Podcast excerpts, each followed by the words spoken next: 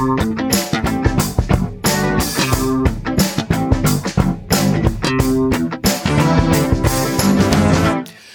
und herzlich willkommen zu einer neuen Ausgabe der Medienwoche, dem wöchentlichen Medienpodcast mit mir, Christian Mayer und mit Stefan Winterbauer. Das bin ich. Guten Tag oder guten Abend, je nachdem, wann ihr äh, uns hört. Wir sind wieder da. Weißt du, was ich gerade geguckt genau. habe? Vor, geguckt, bevor wir Fernsehen. Ja, Fernsehen. Forsthaus mhm. Rampensau Germany. Kennst du das? also na, also ich habe das, ich habe Werbung dafür. Du hast gesehen. davon gehört. Es ist ein Knallerformat. Das läuft online, ne? Bei Join wahrscheinlich. Nee, es oder? läuft im Primetime werbefinanzierten so. Linear-TV. Ganz oldschool. Auch, so auch. Wahrscheinlich ja. läuft es auch auf Join Plus plus, plus, plus. Okay, was, was ist das nochmal genau? Sag es mal, Reality? Ja, das ist das Übliche. Es ist so ein bisschen Sommerhaus der Stars für Arme. Also da haben sie wieder so eine... Sommerhaus der Stars für Arme, das ist ja an sich schon, das Sommerhaus für Nein, Stars ist ja selbst Sommerhaus schon auch der Stars ist ein, armes ein A-Klasse-Format. Es hat sich gemausert. Und also, äh, da will ProSieben auch irgendwie was abhaben von und jetzt haben sie Forsthaus Rampensau Germany ähm, ins Rennen geschickt. Ehrlich gesagt, ich weiß gar nichts von dieser Sendung. Ich muss es zugeben. Ich, ich finde den Namen irgendwie lustig. Ich wundere mich, ja, ob das. Falkenau, ne? Ja, genau, Forsthaus Falkenau, ja. Rampensau. Ja, ja. Ich wundere mich, mhm. ob es auch ein internationales Format ist wegen Germany. Und ich habe da ganz kurz reingeschaltet, ich habe es null kapiert. Ganz viele sehr, sehr tätowierte Menschen, Leute, die man teilweise kennt aus dem Fernsehen und den Medien, wie man, Matthias Manchapane und China Lisa Lofink. Oh. Oh, ja, schlimm. Und aber auch ganz, ganz, also das ist jetzt ganz schlimm, weil eigentlich, wir sind ja, Achtung, ich mache jetzt die berühmten Tüdelchen in der Luft, Medienexperten. Und ich habe keine Ahnung, was das für ein Format ist. Ich habe davon vorher nichts gelesen. Es liegt an mir wahrscheinlich. Mhm. Wahrscheinlich war die Fachpresse voll davon. Und, mhm. das sind jetzt so ganz normale Menschen, die ein bisschen dotschig aussehen. Die sitzen dann immer so neben den Stars. Vielleicht sind die verwandt oder so. Ich habe auch keine Dramaturgie erkannt, worum es da eigentlich geht. Haben die zu wenig Betten? Es gibt Streit. Aber man hat mal gesehen, ich habe das fünf Minuten gesehen, habe sofort gesehen, Qualität viel schlechter als beim Sommerhaus. Es gibt auch äh, bei diesem Trash-Zeug durchaus Unterschiede. Das wollte ich am ja, Anfang nur mal das, äh, platzieren, diese Beobachtung. Das glaube ich sofort, dass es da Unterschiede gibt. Aber ich wusste jetzt nicht, dass das andere, was Sommerhaus der Stars in die A-Klasse aufgerückt Doch. ist. Gut. PS, mhm, ja. diesen Freitag Dschungelcamp. TV-Tipp. So, jetzt aber. Stimmt. du hast auch ja. was Seriöses gesehen, ne, diese Woche. Ich habe was Seriöses gesehen. Ja. Im Fernsehen? Nein, auf, im Theater. Ach so, ja, richtig. Ja, ah, ja, genau. Das wollte ich, das wollte ich kurz ähm, vorwegschicken. Wir hatten ja in der vergangenen Woche bei unserem Thema, wir hatten ja den Bauernprotest mhm. aufgegriffen. Wir haben nicht gesprochen über diese Korrektivrecherche, ja, im Recherchenetzwerk Korrektiv, gemeinwohlorientierter äh, Journalismus, ähm, die äh, bei einem Geheimtreffen von ja, rechtsradikalen AfD-Politikern, Unternehmern und zwei Mitgliedern der Werteunion Mhm. Noch anderen. Auch noch die auch Menschen. in der CDU sind sie, waren sie auch noch, oder? Die Werteunion. Ja, Werteunion war das ja, ne? Ja, ja, aber die Werteunion ist ja nur, ist ja kein offizieller aber ja, nee, richtig, aber waren, die waren auch CDU-Mitglieder, ne? Diese Werte. So habe ich das verstanden. So habe ich es auch ja. verstanden. Also bei diesem Treffen war Korrektiv dabei irgendwie, ja, nicht als Teilnehmer, sondern sie haben da gefilmt und gehört und dann daraus äh, eine Recherche gemacht, die ja eingeschlagen ist, muss man sagen, denn dort wurde nichts weniger besprochen als die massenhafte Deportation von Menschen raus aus Deutschland. Also jetzt nicht, wir sprechen nicht über illegale äh, Flüchtlinge, das sowieso. Ähm, da hat ja auch Bundeskanzler Scholz schon gesagt, jetzt wird hier aber mal richtig abgeschoben, neulich im Spiegel. Im Spiegel hat er das gesagt, ja. Sondern es geht halt auch, ja, im weitesten Sinne um Menschen, ähm, die irgendwie hier nicht nach Deutschland passen, äh, selbst deutsche Bürger, vielleicht also so mit sagen, Migrationshintergrund oder so, ja. Ja, ja, ja. ja ne, so, ne, wo die, die, diesen Menschen ein Dorn im Auge sind.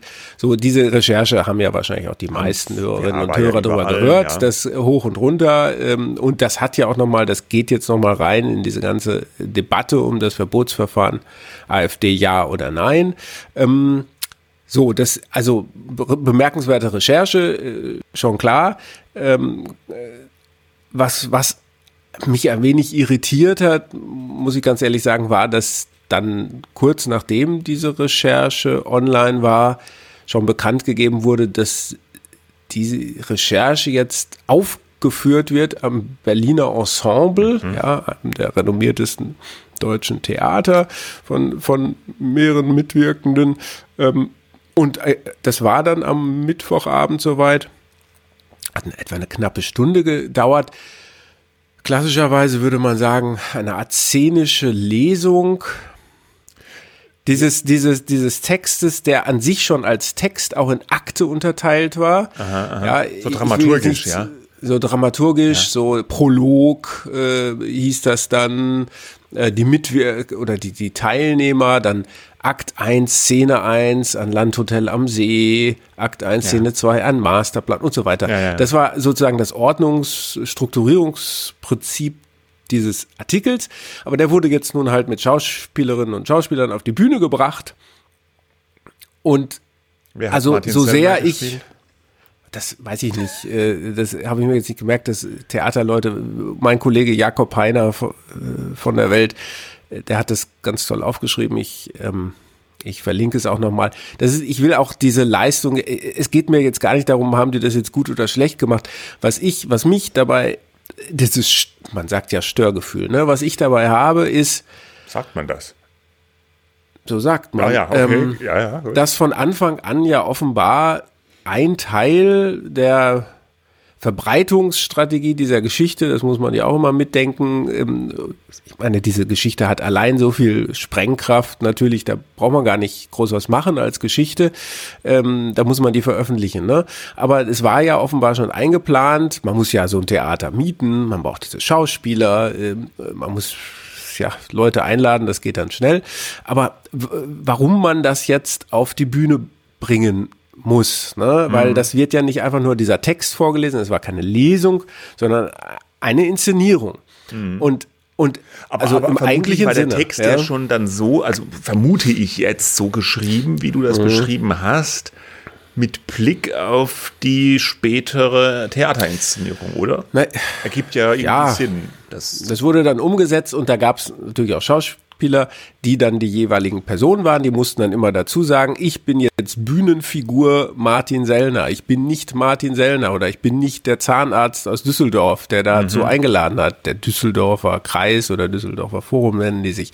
Ähm, äh, und, und dann gab es auch immer so Stimmen einer Frau, die gesagt hat, das dürft ihr jetzt aber so nicht sagen, die verklagen uns doch und so, ja. Also da wurde dann auf einer Metaebene auch gleich thematisiert, was davon angreifbar sein könnte und was nicht. Deswegen haben sie sich auch immer gleich wieder davon distanziert oder es wurde auch gesagt, ja. das habe ich jetzt, ich bin die Bühnenfigur XY. Ja. Das habe ich aber jetzt wortwörtlich gar nicht gesagt. Einmal kam sogar der Hinweis, ähm, das habe ich jetzt nur dazugefügt, weil es ein bisschen lustiger ist. Aber eigentlich ist die Geschichte ja nicht lustig. Also ich weiß nicht, ich finde, die Leute davon Korrektiv haben sich damit keinen Gefallen getan. Ne? Ich meine, die Geschichte, habe ich ja eben schon gesagt, hat eine Menge Sprengkraft entwickelt, äh, beschäftigt die Politik, ähm, äh, beeinflusst vielleicht auch ein mögliches Verbotsverfahren gegen die AfD. Aber Und gegen die warum? CDU? Nein. Entschuldigung. Was? Nein, ja, nein, nein, das nicht. Aber aber äh, und die haben dann ja auch im Rahmen dieses Theaterstücks haben sie nochmal Neues ähm, veröffentlicht, neue Informationen und so.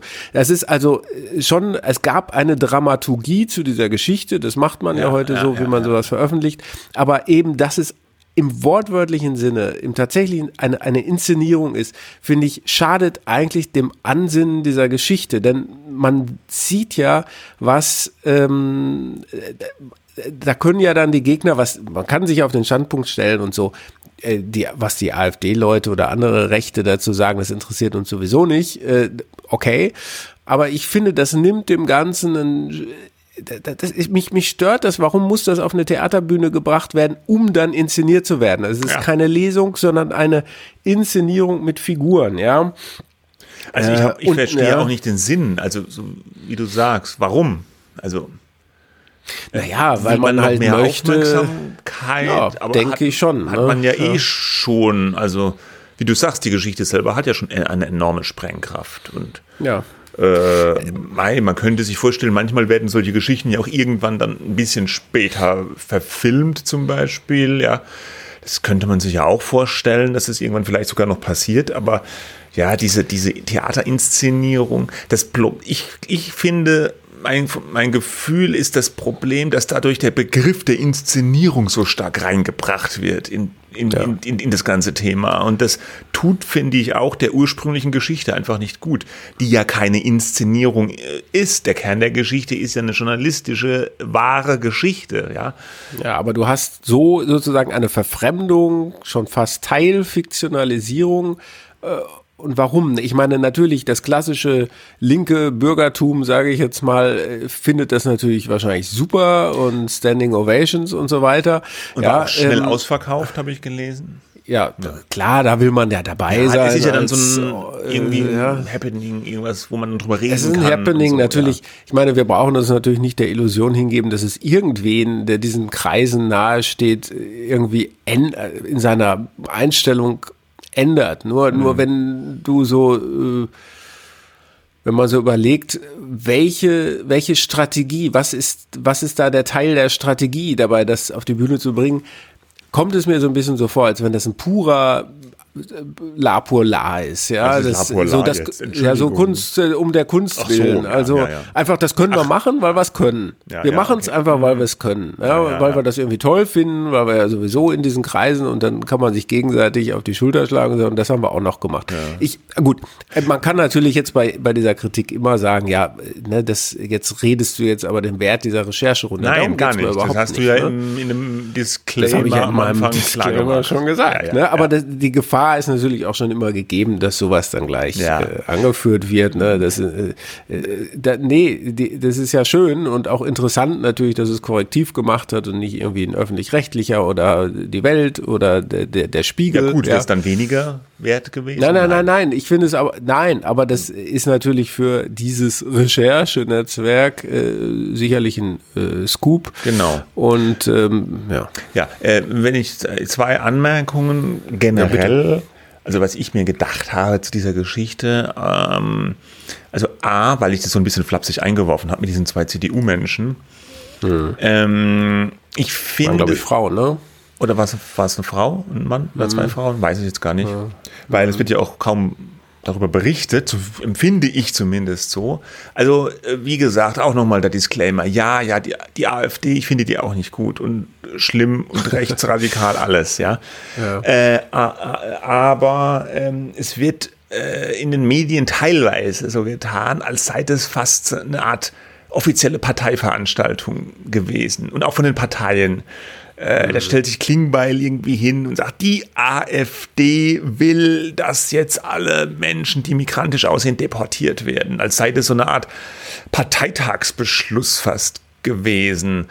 Mhm. Und ähm, alle regen sich zu Recht darüber auf, über dieses Treffen. Absolut indiskutabel in jeder Beziehung. Es waren, ich glaube, es waren drei AfD-Leute dabei, ne? Auch vier, glaube ich. Hm. Vier sogar. Und auch mhm. relativ, ja, diese Berater von Weidel oder so, also jetzt auch nicht so ganz unwichtige Menschen. Diese zwei CDU-Menschen waren jetzt, glaube ich, nicht ganz so wichtig. Der eine, glaube ich, von der Jungen Union, so ein Typ. Aber trotzdem, darüber wird, das wird flächig ausgeblendet, sage ich jetzt mal dass da auch CDU-Leute dabei waren. Die CDU als Partei wird da viel weniger in Mithaftung genommen als die AfD. Hat natürlich auch einen Grund, weil die CDU jetzt natürlich nicht so rechts, nicht rechtsradikal ist wie die AfD, ja, ja. Und, und, viel weniger Nähe hat auch zu so etwas. Aber, aber trotzdem, äh, es ist, man spürt so diesen, diesen kollektiven, diese Vereinnahmung, dass man sagt, AfD ist gleich diese Veranstaltung. Ja, ich weiß nicht also ich finde, man tut die Medien und die Öffentlichkeit, die mediale Öffentlichkeit und so der politisch-mediale Komplex tun der Sache da jetzt auch keinen Gefallen damit. Aber das ist jetzt nur ja, meine Meinung. Ich weiß nicht, vielleicht sehe ich das auch falsch. Und das andere, was du am Anfang schon gesagt hast, dass das als, Dram, als so eine Art Dramolett äh, da dargeboten mhm. wird, diese Geschichte. Mhm. Ich mag sowas einfach nicht. Ich mag auch nicht diese szenischen Reportagen im Spiegel. Das hat jetzt gar nichts mit mit der eigentlichen Geschichte zu tun, die super mhm. relevant ist und die aufgedeckt mhm. gehört und alles, mhm. ja. Aber die Darreichungsform, dass Journalisten immer wieder, nicht nur hier, aber auch hier, dann sich so wie so Romanciers oder Dramatiker da ähm, schreiben müssen, dass sie auch noch ganz toll schreiben können und einen Spannungsbogen erzeugen. Ja, ich, ich würde mir manchmal wünschen, dass einfach nur aufgeschrieben wird, ein bisschen, was hm, passiert ist. Und ja, nicht ja, irgendwie, klar. ja, weil, weil dann winkt von ferne schon wieder der Relotius. Also das heißt ja nicht, dass die, diese Geschichte war jetzt ja offensichtlich nicht erfunden oder so wie bei Relotius, aber das sind ja die Mechanismen, die letztlich so ein Relotius irgendwann mal ermöglicht haben, die man mhm. hier auch wieder beobachtet. So, das waren jetzt noch meine zwei Cent zu dieser Sache. Sagt man eigentlich zwei Cent oder fünf Cent? Eigentlich fünf Cent, aber es waren jetzt zwei Punkte und dann habe ich zwei Cent Ach so. gesagt. Ah, verstehe. Ja. Gut, wir kommen zu etwas anderem. Wieder hier Hardcore, Schwarzbrot, Medien. Sag das doch nicht so, da schalten ich, ich sehe schon wieder nein, Leute, oh, nein, nicht, Podcasts nicht abschalten, es wird total spannend. Es wird total spannend. Nein, ja, ja. und ich fange gleich mit einem Knaller. Einsprengsel. Ich war heute, nee, dann schalten Sie erst recht ab. Wenn ich, wenn ich jetzt den Satz sage, ich war heute in der Landesvertretung von Rheinland-Pfalz in Berlin, dann ist ja auch schon wieder der Ofen aus. Oder? da ist der Ofen aus. Es ist Egal. auch nichts. Äh, Komm, jetzt, jetzt ist eh schon vorbei. Nein. Wer jetzt noch Nein. dran ist, der ist Fan, liebe Leute. Ja, danke und bitte auch Verzweiflungsaufrufe, abonnieren, teilen, weiterempfehlen, klicken, äh, hören. Ja, ja, ja, wir bringen, ja, vielleicht kommen wir auch noch ins Theater, vielleicht nicht ins Berliner, Berliner Ensemble. Nein, gut. Also, es geht mal wieder um den öffentlich-rechtlichen Rundfunk. Äh, wir haben den Namen dieses Zukunftsrates schon öfter hier angeführt. Äh, kurz zum Hintergrund. Im März vergangenen Jahres haben die Länder, die Bundesländer, die ja zusammen eine Rundfunkkommission der Bundesländer bilden, die dann da über die Medienpolitik beraten, über die Rundfunkpolitik, haben die einen Zukunftsrat berufen. Mhm. Ja, äh, mhm. acht Personen, die sich mal ja, jetzt ein Dreivierteljahr lang ungefähr Gedanken machen sollten, wie soll der öffentlich-rechtliche Rundfunk ab 2030, so in zehn Jahren ungefähr, wie soll der aussehen? Wie muss der aussehen, dass er überhaupt überlebensfähig ist? Und ja, heute am Donnerstag. Trommelwirbel. ist wir das Ergebnis, 18. Januar, ist das Ergebnis erfahren, vorgestellt worden? Wie die Zukunft des öffentlich-rechtlichen Rundfunks ja. aussieht. Vielleicht. Nee, aussehen könnte, ja, vielleicht, vielleicht, genau. Das sind natürlich, die haben gesagt, wir brauchen hier jetzt mal einen Reformvorschlag von einem externen Gremium. Ob wir das dann machen oder nicht, wissen das wir auch noch nicht so genau. Ne? Was die so sagen. So, ja. Aber also, was haben sie denn jetzt gesagt? Gut, also, ähm, äh, mein erster Eindruck war, mh, und was ändert sich jetzt? Ich habe jetzt also naiverweise wahrscheinlich gedacht, naja, die weil ich so, ich hatte so ein bisschen Leuten hören, das ist schon ein Vorschlag, der viel ändern wird.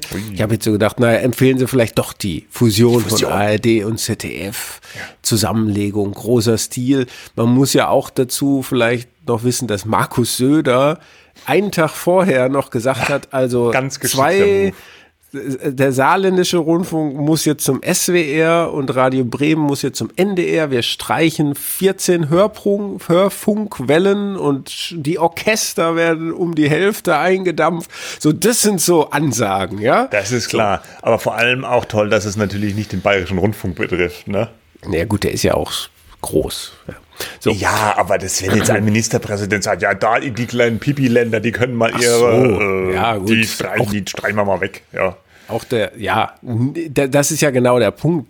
Kein Ministerpräsident von irgendeinem Bundesland würde ja sagen, dass sein eigener Landesrund, also ist ja nicht seiner, aber dass der, der Landesrundfunk ja, in seinem Bundesland, ja. Ja, dass der jetzt abgeschafft gehört oder irgendwie aufgehen muss, irgendwas anderes. So, das, also, so, aber auf dieser, ähm, also, äh, es war so ein bisschen so ein Anti-Söder. Nicht, dass da nichts vorgeschlagen wird, ganz, ganz im Gegenteil, aber es gibt jetzt halt nicht finde ich, die große Nachricht, die man sofort versteht. Was die größte Nachricht ist, aus meiner Sicht, oder glaube ich, kann man so einordnen, ist, dass es eine ARD-Anstalt ja. geben soll, dass die Arbeitsgemeinschaft der Rundfunkanstalten abgeschafft wird, also diese äh, ja, neun Landesrundfunkanstalten gibt es. Ähm, und die arbeiten eigentlich so nebenher, mehr oder weniger bislang, ja, zusammen hat sich schon nebenher, ja. zusammen seltener, so, ja, ja. ne, und dann gibt's da das erste und äh, Programmdirektion und so weiter und die koordinieren das so ein bisschen, ähm, aber eigentlich kann da immer noch jeder machen, was er will, das soll abgeschafft werden. Und du hast dann eine zentrale ARD-Anstalt, die alle überregionalen Sachen verantwortet, also Mediathek, ähm, zum Beispiel und auch die gesamte Verwaltung, ja, und das erste natürlich auch noch, das erste Programm, abgeschafft wird nämlich nichts, ja, es bleibt alles. Es ändert sich die Organisation. Es gibt also diese schlanke, möglichst schlanke ARD-Anstalt mit überregionalem Zuschnitt und darunter gibt es die Landesrundfunkanstalten, die gibt es immer noch. Aber die kümmern sich nur noch um das Regionale. Mhm, ja, mhm, die ja. haben keinerlei äh, überregionale Aufgaben. Es ist also eigentlich faktisch eine ja, Entmachtung oder, oder ein Beschnitt bei deren Kompetenzen und Einflussbereich. Und dazu kommt, es wird keinen Intendanten oder es soll keinen Intendanten an der Spitze dieser ARD-Anstalt geben, sondern so eine Art Management, eine Geschäftsleitung.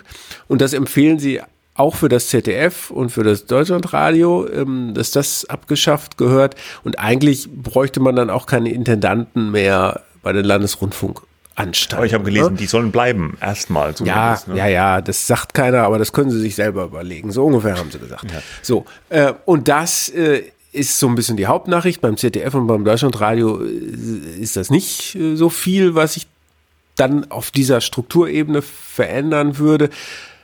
Auch mit dem Argument, naja gut, das ist halt nun mal die föderale ARD, die, deren, deren Hauptzweck ist es, regionale Sachen zu machen. Und die Aufgabenteilung, ja, die wird halt betont. Da die ARD-Anstalt, die das koordiniert alles, die alle Befugnisse auch hat und, und die kann zwar sagen, saarländischer Rundfunk oder NDR, mach uns jetzt mal diese oder jene äh, Geschichte, aber äh, die können, die anderen, die Landesrundfunkanstalten können auch was anbieten, aber sie haben keine überregionalen Kompetenzen. Die sollen sich wirklich darum kümmern, um die Leute in ihren Bundesländern.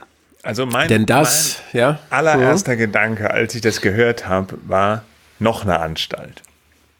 Nee, ja, ja. nicht so ja, richtig. Ich, ich weiß, ja. nicht so ganz, aber das war so der erste Impuls. Dachte, ja. Aha, interessant.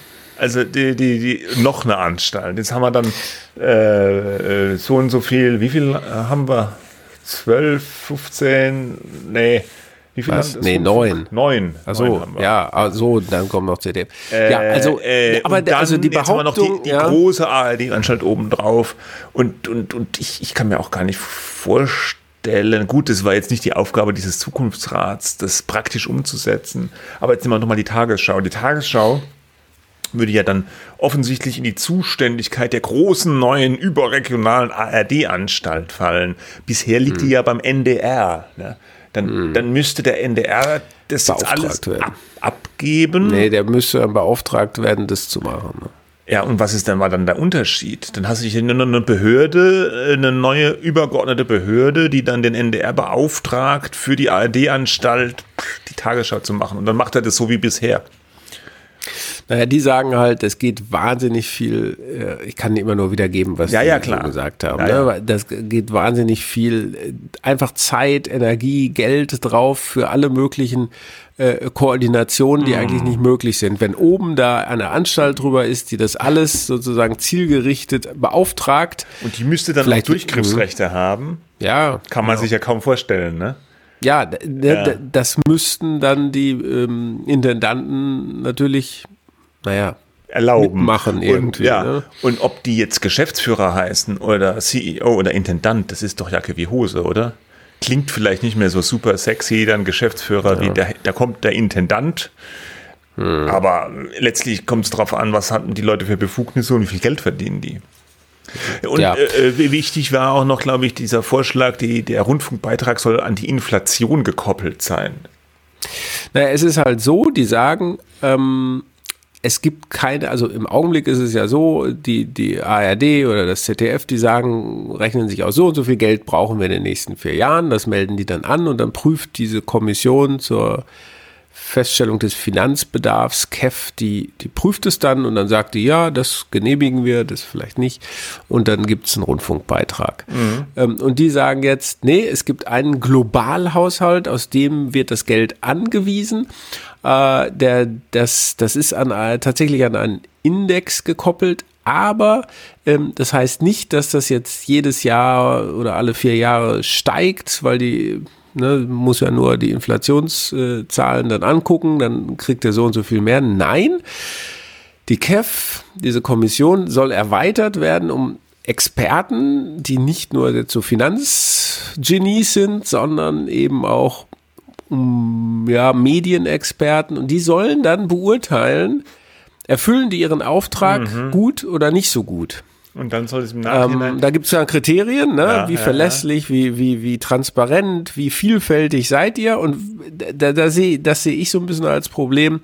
Und, und wenn die das dann nicht so ganz erfüllen, dann kriegen sie weniger Geld. Ja, ja, das möchte ich sehen. Ja, ja das, das, das finde ich jetzt den gewagtesten Teil. Das wurde jetzt nicht so in den Vordergrund gestellt, aber das war auch dabei. Und dann, wenn wir über den Auftrag reden, soll der Fokus ganz klar noch auf mehr Gemeinwohl und Demokratie ja, äh, liegen, äh, mehr Dialog mit den äh, Bürgern. Das ja, heißt ja, aber auch im äh, Umkehrschluss, also ich, ich habe so, so ähm, gedacht, gibt es dann kein Verstehen Sie Spaß mehr? Ja, wäre ja eine Überlegung wert. Ist ja auch irgendwie Dialog mit dem Bürger, wenn ist auch Dialog, ja genau, ist eben auch ist auch wichtig, ne? Genau. Also von daher, es bleibt alles dabei, aber trotzdem muss geprüft werden, erfüllt das denn den Auftrag wirklich? Ja, und dann soll da auch jemand in dieser ARD-Anstalt sitzen, der sich genau darum kümmert, ob das den Auftrag auch wirklich entspricht. Dann wird dann geprüft, ob die Flori Silbereisen Show auch wirklich die, die Demokratieabgabe wert ist und kriegt dann das Gemeinwohl, ne? Da ja, wird einem genau. warm ums Herz. So, also klar, äh, wir auf unsere eigene Art. Ich, also ich finde diesen, diesen Plan interessant. Ich habe erstmal gar nichts erwartet, muss ich ganz das ehrlich sagen. Das ist schon mal gut, ja. Ähm, und so gesehen finde ich es nicht uninteressant. Das Interessante dabei ist zum Beispiel auch, man muss schon das ganze Ding da nehmen, wenn man das umsetzen will und dann auch so machen, wie die das sagen, weil du kannst jetzt eigentlich schwer sagen, also diese Idee da nehme ich mal und dann na, die, gut. aber man das andere lasse ich das weg. Mit der, mit der, mit der KEF, das könnte man doch auch jetzt ohne die übergeordnete AD-Anstalt umsetzen, oder? Mhm. Und so, was sie sagen, ja, alles muss mehr jünger und digitaler werden. Da kann man, mhm. das kann man auch so schwammig dann irgendwie so ein bisschen umsetzen. Das fordert man ja eh ständig. Das ist irgendwie Sch äh, schwammig umsetzen. Ja, klar. Ja, damit ja, ja. man hinterher niemanden man den Karren fahren kann. Ja, und ähm, das dass man die jetzt dann irgendwie Geschäftsführer nennt, könnte man auch so machen, ohne den anderen Case. Ja, ja aber diese ganze ARD-Anschaltkiste, das kannst du halt nicht mal einfach nur so ein bisschen machen. Nee, ne? das mhm. ist auch, das sehe ich auch ehrlich gesagt gar nicht. Also ja. nicht im Ansatz, dass also, das kommt. Und und natürlich ist das jetzt für uns Medienjournalisten Heinis unsere einzige Frage ist ja, was ist mit dem Rundfunkbeitrag? Ja, ja klar. sinkt steigt der, steigt der? Was, was ist damit? Wieder nicht. Keine Aussage darüber. Die sagen halt, wenn man das jetzt sauber umsetzen würde, was sie so vorhaben, gehen eine Menge irgendwie mehrfach äh, Geschichten ähm, weg, ja. Also äh, mehrfach, wie heißt das, Doppelbelastung? Nee, äh, Doppelstrukturen, Mehrfachstrukturen, ja. Mehrfachstrukturen, Mehrfachstrukturen, die werden verschwinden, ja. Ähm, und dann spart man sich am Ende schon ganz schön viel Geld, ja. Aber beziffern kann und will das natürlich niemand und entsprechend weiß man ja auch nicht, was da mit dem Rundfunkbeitrag passieren wird. Ne? Und wie geht's jetzt weiter? Jetzt beugt sich die Rundfunkkommission die, ja. da über dieses genau. Werk. Die müssen jetzt sich oh. das angucken, sich einmal in die Augen schauen und dann. Was wollen wir das? Dann, ja Nein. Äh, also, was wäre da, also deine Vermutung kann ich mir ausmalen, du würdest sagen, da wird nichts von umgesetzt. Na, genau, ja. Ziemlich sehr. Außer sowas Schwammiges dass mhm. man jünger und digitaler werden will und noch mehr. Ja, aber das sagen Sie ja jetzt auch schon. Das ja, ist klar. ja jetzt nicht so, dass mhm. Sie das nicht das auch schon sagen. Ja, ja. Ich fand einen Satz am und Schluss, was sie natürlich ganz geil mhm. fänden, die Sender, wenn tatsächlich so ein Index, so ein Automatismus kommt beim Beitrag, mhm. dass man nicht immer diese ah, quälende KEF-Prüfung braucht.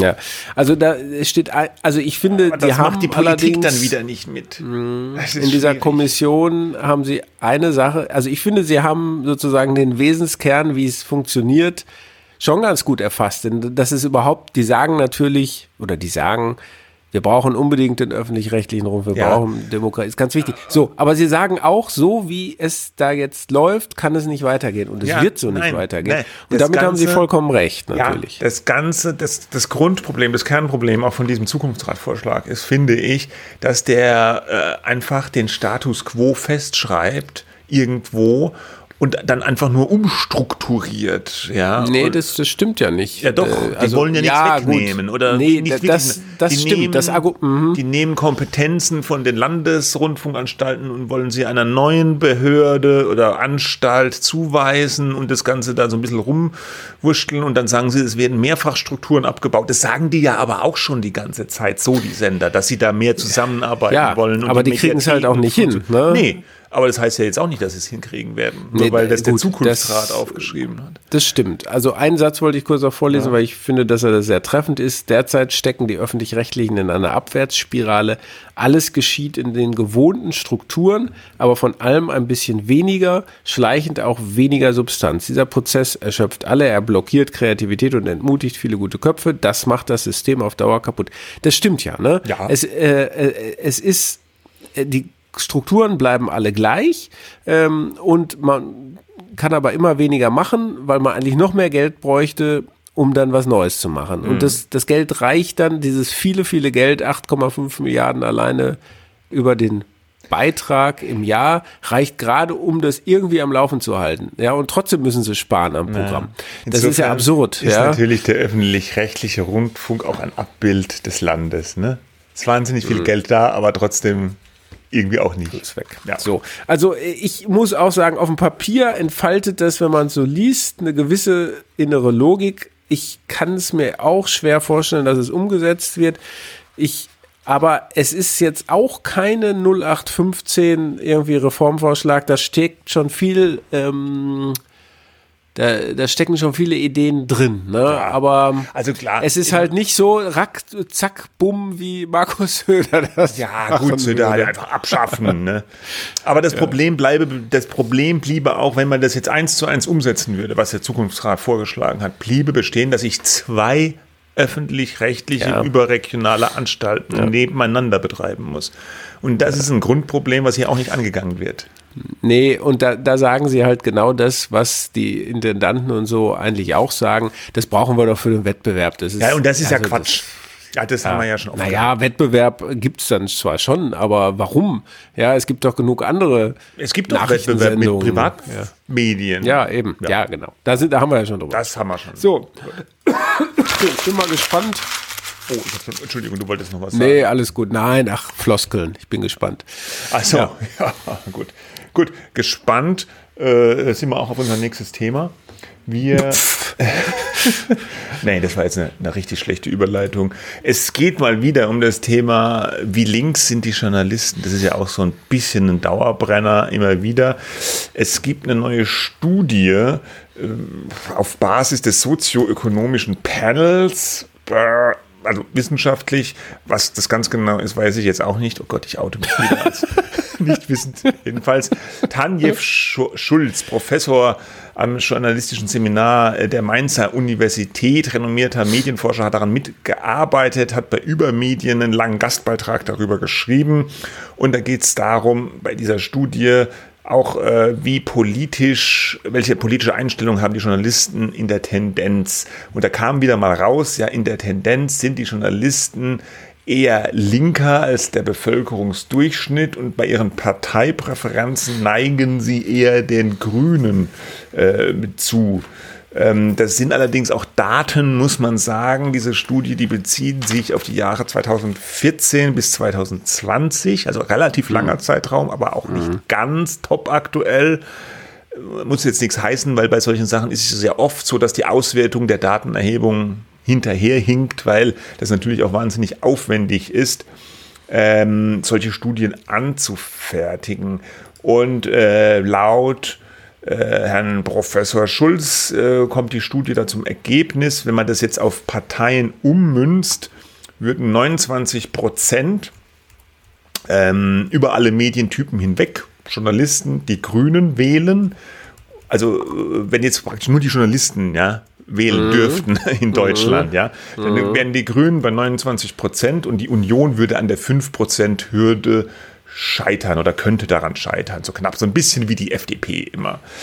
Ja, hm. Und was sagt er jetzt dazu? Ist alles in Ordnung so oder ist halt so und hm, naja, er, macht nichts? Er argumentiert da äh, schon äh, ja differenziert. Also er sagt ja, ist so. Ist ja, also hm, ja. es gab schon früher andere Studien, die das auch belegt haben, dass die Journalisten eher links ticken eher in Deutschland den Grünen zugeneigt ja, sind als Partei. Ja, wir haben damit ja mal mit, über, mit Christian Hoffmann darüber gesprochen, dem ja, Leipziger ja, das Kommunikationswissenschaftler. Das ne? schon, sagen wir mal, als erwiesen gelten, sobald man mm. in Sozialwissenschaften etwas mm. wirklich äh, als erwiesen gelten lassen kann. Die Frage ist immer, was macht man denn damit? Ist das jetzt gut? Ist das schlecht?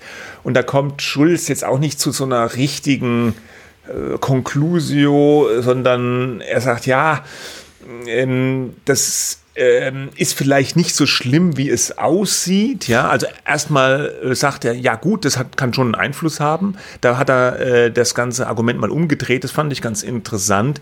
Wenn jetzt herauskommt, weil viele Journalisten oder auch ja, Leute, die die Grünen vielleicht auch gut finden, die sagen, ja, ist doch nichts dabei und so, weil ähm, das sind ja alles Profis und die Journalisten sagen das eh von sich, wir sind ja Profis, wir trennen das, unsere private Ansicht, die fließt dann nicht so ein in die Berichterstattung, das können wir handwerklich, professionell alles prima abfedern. Aber wenn es jetzt umgekehrt wäre, wenn jetzt, sage ich mal, bei so einer Studie rauskäme, dass ja, unvorstellbar, aber 30 Prozent der Journalisten CDU Anhänger oder um mhm. Gottes Willen AfD-Anhänger wären, ja, mhm. da gibt es vermutlich einen riesen Aufschrei. Um Gottes Willen, das kann man ja gar nicht trennen. Ja, ich kann ja nicht, also so eine Gesinnung, die kann ich ja gar nicht raushalten aus meinen Medien.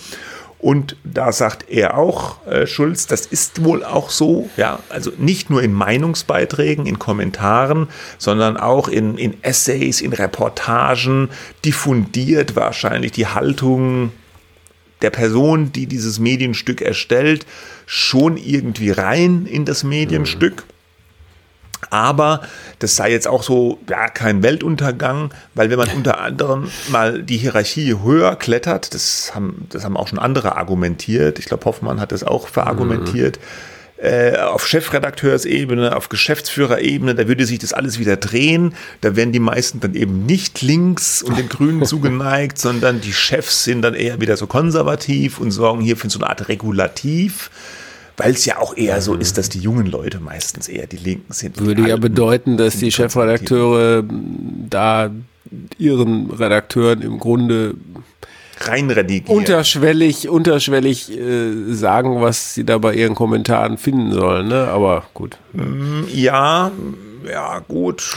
Ja, das mag ja, ja auch schon mal sein. Also, ne? also es kann, ist ja nicht unheard of, dass jetzt der, der, der mhm. grünen Habeck-Fan Volo schreibt einen glühenden Kommentar pro Heizungsgesetz und dann sagt der Chef, nee, das spiegelt jetzt vielleicht Kennst nicht das. du solche Fälle? Nein, das ist jetzt komplett äh, herbei fantasiert. Mhm. Ja. Äh, der, und der Chef sagt dann, nein, das äh, wollen wir so jetzt nicht im Blatt haben. Ja, keine Ahnung, kann ja sein.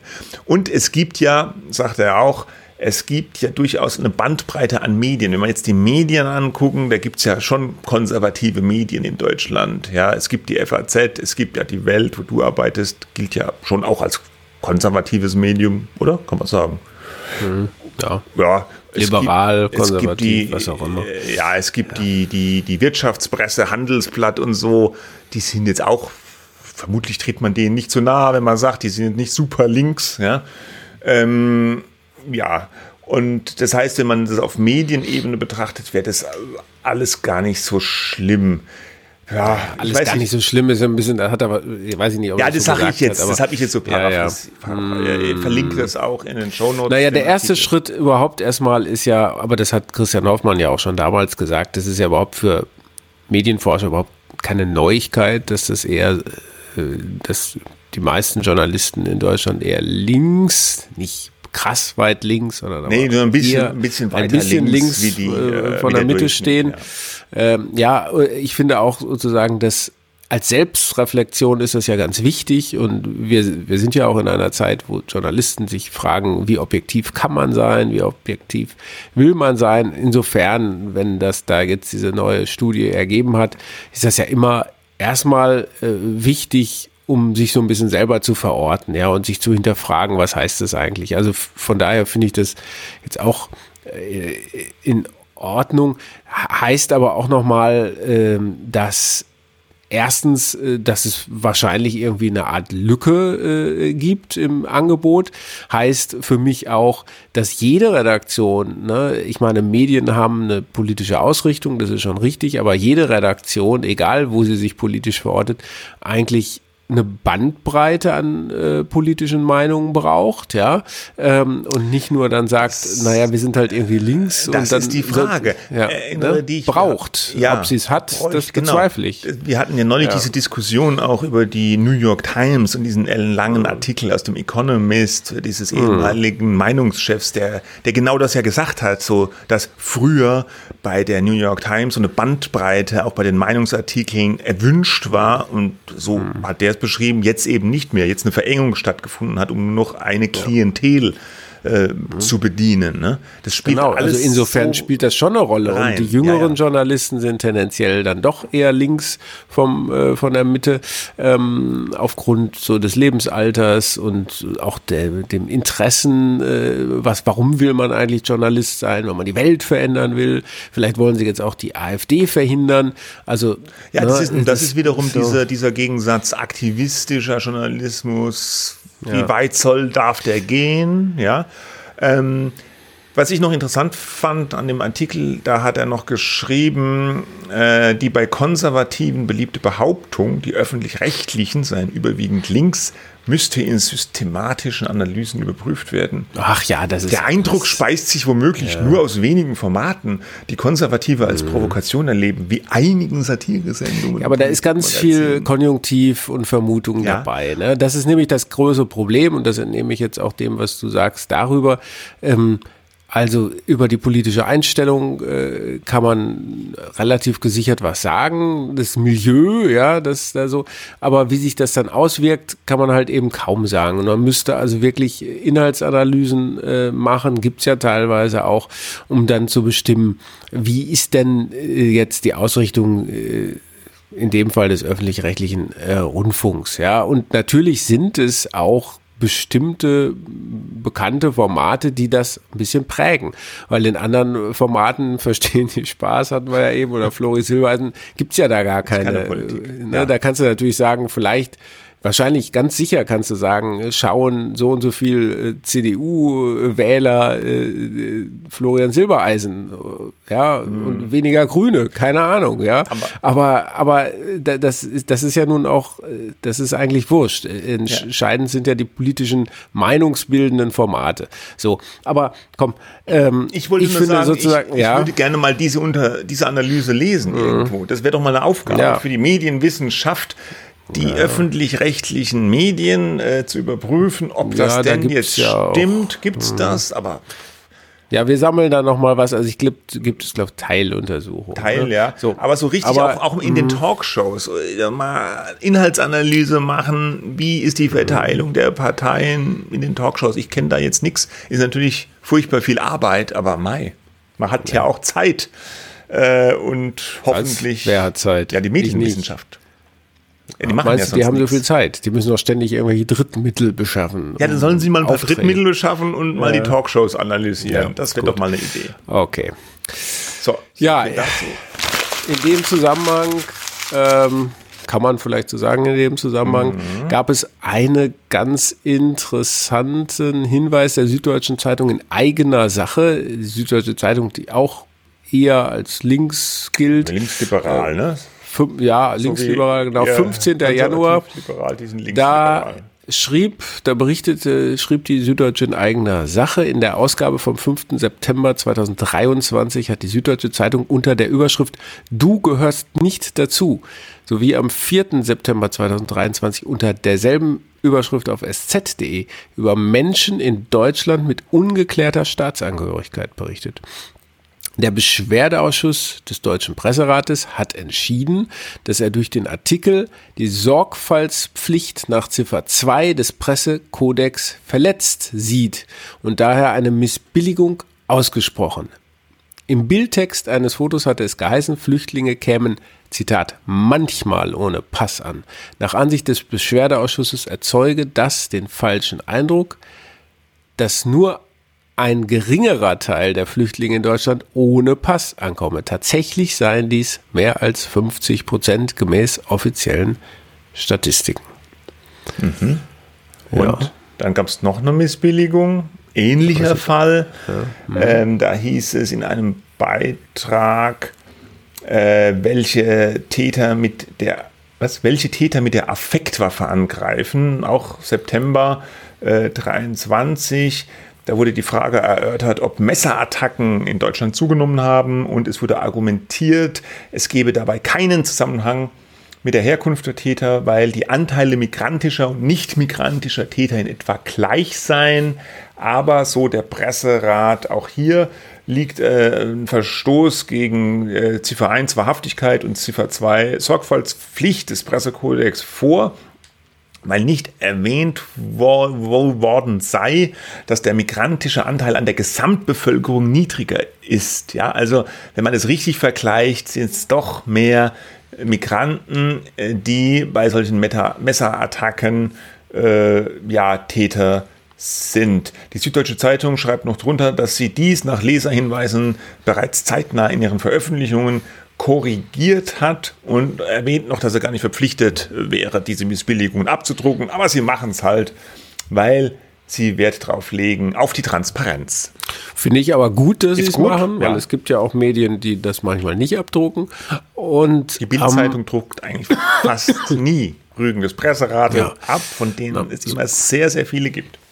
Weil dann ja auch gerne mal gesagt wird, dass der Presserat da irgendwie sowieso irgendwie biased sei, ja, und äh, dass, dass die da voreingenommen vielleicht auch seien.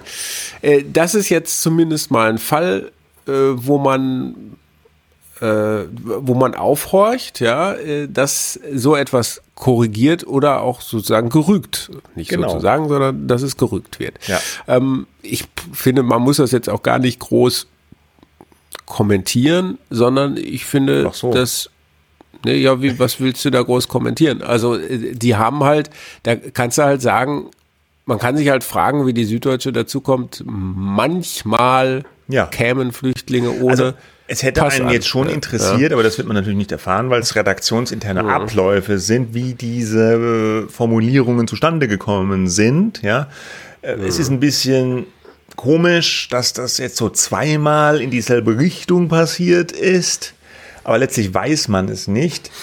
Es ist aber schon, wie du sagst, ähm, aller Ehren wert und gut, dass die Süddeutsche Zeitung das so abdruckt, weil äh, man könnte ja auch sagen, oh, da könnte jetzt wieder den ja, Lügenpresseruf an Vorschub geleistet werden, wenn jetzt die Zeitung das so transparent macht, dass sie hier was falsch gemacht haben und gerügt werden und das missbilligt wird, dass jetzt die die AfD-Fans äh, sagen oder die anderen, die diese Mainstream-Medien blöd finden, da seht ihr es, das ist alles total herbeigelogen, die Berichterstattung, jetzt geben sie es schon selber zu. Aber das Gegenteil ist ja der Fall. Die Medien müssen in dieser Fehlerkultur auch mal Fehler zugeben, die wehtun, ja, und die, mhm, die sie. Na, die anderen tun ja auch weh. Ja? Welche anderen? Also, naja, wenn du so einen Fehler hast, wie äh, du hast irgendwen gezeigt, den du eigentlich hättest verpixeln müssen oder du hast Opfer gezeigt. Ja, bei den Rügen. Tut ja auch weh. Ja, ja, ja, ja, klar, das sind auch schlimme Fehler. Mhm. Aber es ist manchmal so, auch ich will jetzt gar kein Medien rausgreifen, nein. Es gibt manchmal in verschiedenen Medien haben die auch so, so, so Korrekturspalten oder Berichte, wo sie dann sagen, oh, wir machen hier Fehlerkultur, hier korrigieren wir unsere Fehler und dann werden da häufig so Pipifax-Fehler korrigiert. Ja, hier in der BU haben wir mal da Namen falsch geschrieben oder so. Uiuiui, das korrigieren wir. Bildunterschrift. BU. Ja, Bildunterschrift, Entschuldigung. Mhm. Äh, und, und so richtige Fehler, äh, wo so was schiefgelaufen ist, was dann auch das Medium oder die Journalisten nicht so doll dastehen lässt, die werden häufig immer noch halt ähm, so korrigiert, dass es möglichst bitte dann doch nicht so viele Leute mitkriegen. Und hier hat man sich dann entschieden, diese, diese Missbilligung, diese Rüge äh, abzudrucken, öffentlich zu machen. Und das finde ich, muss absolut lobend erwähnt werden. Ähm, wenn das Schule macht, ist es eher etwas, was, glaube ich, so der dem Ruf der Medien gut tut. Auch wenn irgendwelche Idioten Total. dann sagen, äh, seht ihr hier, ne? Weil das lässt sich eh nicht mhm. verhindern, dass die Leute da, da ihre komischen Ansichten haben. Ne? Aber das, das, das, das, das ist ja das Verrückte, oder das ist eigentlich gar nicht verrückt, es ist völlig logisch, dass es ja das Vertrauen in die Medien stärkt, wenn sie so offen sind und sagen, schaut her, das haben wir gemacht, es ist falsch oder es war falsch. bei uns, ne? Bei uns, ja, nicht nur bei ja, den anderen. Bei uns ja. stärkt das, nee, ja. bei uns stärkt das vielleicht das Vertrauen. So, Andere würden sagen, ne, ist wieder nur ja, aber diese gesagt, anderen, Beleg die, dafür, die dass das an sagen, anderer die, Stelle, ich, hm. die werden auch nicht gewonnen, wenn man das jetzt nicht gemacht mm. hätte. Die werden dann auch nicht sagen, uiuiui, die Süddeutsche macht ja keine Fehler. Die, die reimen sich dann was mm. zusammen oder finden was oder glauben was in der Telegram-Gruppe auf. Ja. So, ja. Wer, da, dazu müsste natürlich die Süddeutsche am Ende des Tages, deswegen meinte ich eben, kann man jetzt nicht kommentieren. Das ist erstmal, das muss man mal so stehen lassen ja. und dann, man fragt sich natürlich dann, was das dann heißt. Ne? Also, weil so Larifari manchmal da hinschreiben, ne, das ist, das, und das hat ja auch überhaupt keinen politischen, ähm, das, das sagt erstmal gar nichts. Das ist einfach eine journalistisch unsaubere Formulierung, obwohl es einfach Zahlen gibt dazu. Ja, ne? nee, aber es, ist, es sind mhm. zweimal unsaubere ja. Formulierungen, die aber in eine bestimmte Richtung gehen. Ja, ja, klar. Ja. Gut. Ja. Gut. Noch einmal noch geknüllt. Oder nicht gut. Aber mir fällt dazu oh. ein, mir fällt dazu ein, das wollte ich eben noch sagen, Entschuldigung. Äh, der NDR hatte ja auch so eine Pressemitteilung so herausgegeben und gesagt, die Fähre Ach von so. Habeck, ja, ja, ja. Ne, die ist ja gar nicht erstürmt worden. Ja? Äh, ja. War alles gar nicht, äh, stimmt gar nicht, ne? weil das vorher behauptet wurde, die, die Fähre habe kurz vor der Erstürmung. Ja, kurz vor der Erstürmung. Ja, ja, gestanden, aber gab dann gar keine. Ne? Da haben, hat uns auch ein Leserbrief ja, der, der, der Brief der, der sich, dich äh, ähm, kritisiert hat. Kritisiert, weil ich äh, geschrieben habe, ein Mob äh, ja, aus Protestanten, Bauern, was auch immer. Das war halt mein Eindruck. Protestanten? Ich, äh, Protestierenden. Protestierenden, Entschuldigung. Ja. ein Mob von ein Protestantenmob. Oh die Gott. Protestanten die. werden in diesem Leben nicht mehr. Ja, ja. nee, es, hm. das war halt mein Eindruck, als ich dieses Video geguckt habe. Ja, es tut ja. mir leid. Also ich will jetzt auch nicht sagen, äh, dass die da diese Fähre äh, erstürmt mhm. hätten und den Habeck da rausgezogen hätten am Schlawittchen und Gott weiß was gemacht. Aber unangenehm sah es aus, ja, also auf dem ja. Video. Nee, ich will, ja. mir fällt das jetzt nur noch ein, weil es ja auch so eine Art Korrektur als Korrektur rüberkommt äh, zu Berichten, die es halt vorher gab, die das nahegelegt haben, mhm. dass es mhm. da sozusagen vor der Erstürmung gewesen sei und ein, ein Mob es da gegeben hätte. Da kannst du, äh, aber ich habe das in der letzten Sendung schon gesagt, ich finde es befremdlich, dass man einem Politiker, egal welcher Partei, äh, bei Rückkehr am Abend von seinem Urlaub. Winterurlaub ja, erwartet ja, in Empfang nimmt, äh, finde ich Empfang. irgendwie nicht. Aber diese, ja, diese NDR-Korrektur, wenn man das so nennen will, die hat ja genau diesen Effekt gehabt. Die wurde, soweit ich das gesehen mhm. habe, in den sozialen Medien herumgereicht, mhm. nach dem Motto, da mhm. seht ihr, Jetzt ja. geben es sogar die es selber zu. Mhm. Ne? Ja, ja. Nicht, aber was soll's, dann, dann müssen die Medien durch. Ähm, es ist trotzdem da the right way, das so zu tun. Ja. Gut, ähm, jetzt aber tatsächlich Schluss. Du hast am Anfang eine Empfehlung gegeben, einzuschalten, das Dschungelcamp. Mhm. Ne? Ja, ja Freitag. Ähm, es gibt es immer noch. RTL. Ich weiß nicht, ist da eine Person dabei, die so Leute wie wir kennen? Heinz äh, Hönig. Heinz Hönig? Mhm, klar. Braucht er Geld? Er sagt nein. Das lasse ich mal so ah. stehen. Cora Schumacher, kennst du auch? Ja, kenne ich. Mhm, dann wird es aber dünn. Also äh, okay. ich kriege jetzt als Kandidat nur noch 24 Tim auf die Reihe. Das ist schon Influencer und äh, natürlich. Ansonsten ist es mit so ja, Reality-Personal vollgestopft. Okay, naja, gut, okay. Und ich empfehle Karen Mioska, das Kontrastprogramm. Ja. Die erste, also was heißt, ich empfehle, äh, ich sage einfach, ich gucke mir das natürlich mal an. Vielleicht fahre ich sogar hin oh. nach Berlin-Adlershof ins Studio. Ist es dasselbe Studio dann wie das von Anne Will? Haben sie es aber umgebaut? Ich glaube schon. Ja, jetzt ja. wieder mit Publikum, ne?